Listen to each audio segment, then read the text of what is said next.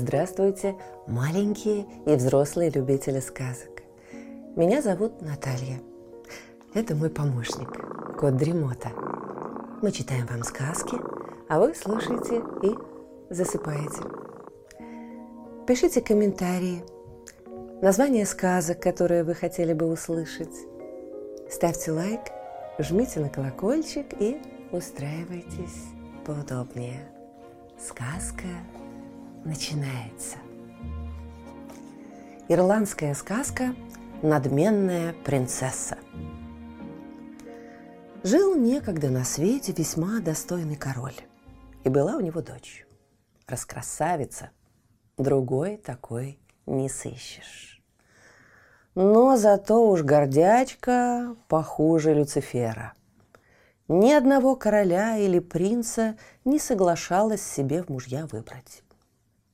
Отец просто устал от нее и решил в последний раз пригласить во дворец всех знакомых и незнакомых королей, принцев, герцогов и графов. Они явились все как один, и на другой же день после завтрака выстроились на лужайке, чтобы принцесса прошлась перед их строем и сделала, наконец, свой выбор. Один был толст, и она сказала, «Хм, «Зачем мне этот пивной бочонок?» Другой был худ и тощ. Ему она сказала, «Мне не нужен шомпол». Бледнолицему она сказала, «Хм, «К чему мне бледная немочь?» А краснощекому заявила, «Хм, «Зачем мне этот петушок?» Только перед последним она задержалась на мгновение. Он был слишком хорош и лицом, и осанкой. Ей хотелось отыскать в нем хоть какой-нибудь недостаток. Но она не нашла ничего приметного, кроме полукруга вьющихся каштановых волос под подбородком. Она залюбовалась им, но виду не подала. «Мне не нужны бакенбарды», ну, все уехали ни с чем.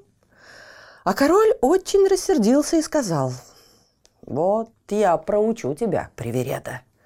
Первому же нищему или бродячему певцу отдам. Кто зайдет первым, тому и отдам». И все так и случилось. На другое утро возле дворца появился парень весь в отрепьях, с волосами до плеч, с густой рыжей бородой, которая закрывала ему почти все лицо, и запел под окнами. Когда он закончил, двери приемной распахнулись, певца пригласили войти, позвали священника, и принцесса была обвенчана с бородой. Она кричала и угрожала, но отец не обращал на нее никакого внимания. «Вот тебе пять геней», — сказал он жениху. «Забирай свою жену, долой с глаз моих, и чтобы я вас больше не видел». И жених увел невесту, убитую горем. Единственным утешением для нее были ласковый голос и благородные манеры ее мужа. «Чей это лес?» – спросила она, когда они проезжали через лес короля, которого вы вчера назвали бакенбардами. Тот же ответ она услышала и о лугах, и о полях, и, наконец, о прекрасном городе. «Да чего же я была глупа?» – подумала принцесса про себя. «Он был совсем не дурен, и я могла бы выйти за него замуж».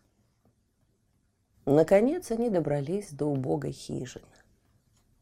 «Зачем вы меня сюда привели?» – спросила бедная принцесса. «Этот дом был раньше только моим, а теперь он и ваш». Она ударилась в слезы, однако вошла в дом, так как очень устала и захотела есть. О, Боже!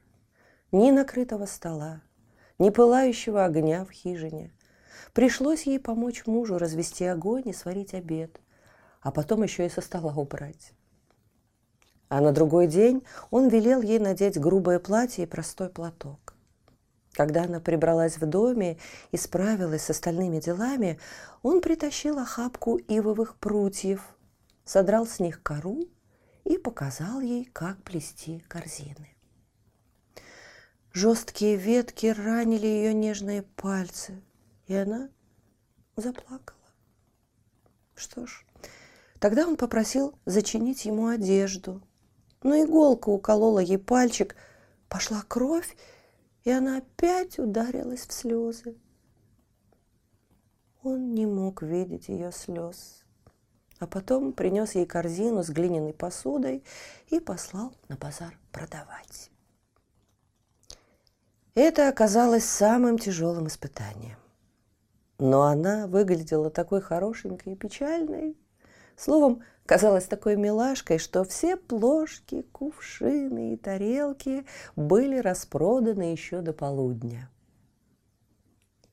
Единственным знаком ее былой гордости оказалась пощечина, которую она влепила какому-то щеголю, когда тот предложил ей зайти и распить с ним бутылочку. Что ж, муж остался доволен и на следующий день послал ее с другой корзиной посуды. Но, увы, удача изменила ей. Какой-то пьяный егерь наехал на корзинку, его конь прошелся прямо по посуде и перебил всю вдребезги. Принцесса с плачем вернулась домой, и на этот раз муж остался совсем недоволен. «Как видно, ты не годишься для дела», — сказал он. «Пойдем, я устрою тебя при дворе судомойкой. Повариха мне приятельница, Пришлось бедняжке еще раз поступиться своей гордостью. Она работала, не покладая рук. Старший лакей бесстыдно полез было к ней целоваться, но она так закричала, что повариха как следует наподдала ему метлой, чтобы в другой раз неповадно было. Каждый вечер принцесса возвращалась домой к мужу и приносила в карманах, завернутые в бумагу, остатки с кухни. Через неделю после того, как она поступила работать на кухню, там поднялась ужасная суматоха. Готовилась свадьба короля, но никто не знал, кто невеста. И вот вечером повариха набила принцессе карманы холодным мясом да кусками пудинга и говорит. «Подожди уходить. Сначала давай поглядим на пышное приготовление в большом зале. И только она подкралась к двери зала, чтобы заглянуть в щелочку, как вдруг оттуда выходит сам король, красавец, глаз не отвести. И никто иной, как сам король Бакенбарды. Такой хорошенькой помощнице придется расплачиваться за любопытство, говорит он поварихе. Пусть танцует со мной джигу. И не спрашивая, хочет она или нет, король взял принцессу за руку и повел в зал. Заиграли скрипки, и он начал с ней танцевать. Не успели они сделать нескольких па, как из ее карманов полетели мясо и ломти пудинга. Все громко рассмеялись, а принцесса со слезами на глазах бросилась к двери. Но король ее тут же нагнал и отвел в небольшую гостиную. «Разве ты не узнаешь меня, дорогая?» – спросил он.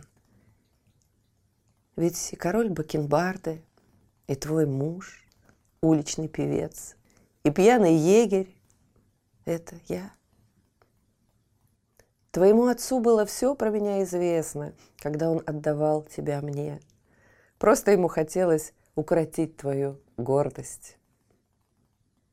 О, она не знала, куда деваться от испуга, от стыда и от радости. Но любовь победила. Принцесса склонила голову к мужу на грудь и заплакала, как ребенок. Потом служанки увели ее и помогли ей одеться со всем совершенством, на какое способны женские руки и булавки. А тут и родители ее приехали. И пока все сгорали от любопытства, чем же все кончится у короля с хорошенькой девушкой, Он сам со своей королевой, которую в нарядном платье они и не узнали сначала, и еще один король с королевой, ее родители, вошли в зал. И тут началось такое веселье и ликование, которое вам вряд ли посчастливится когда-нибудь увидеть. А сейчас слышите? Кот Ремота запел свою песенку. Это значит, что пора засыпать. Мы обязательно встретимся снова. Ну а сейчас спокойной ночи.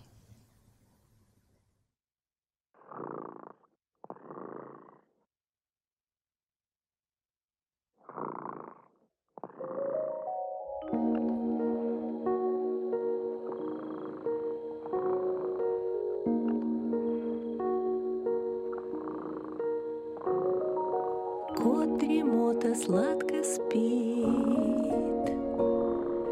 Песенку свою урчит. Только ты не подпевай,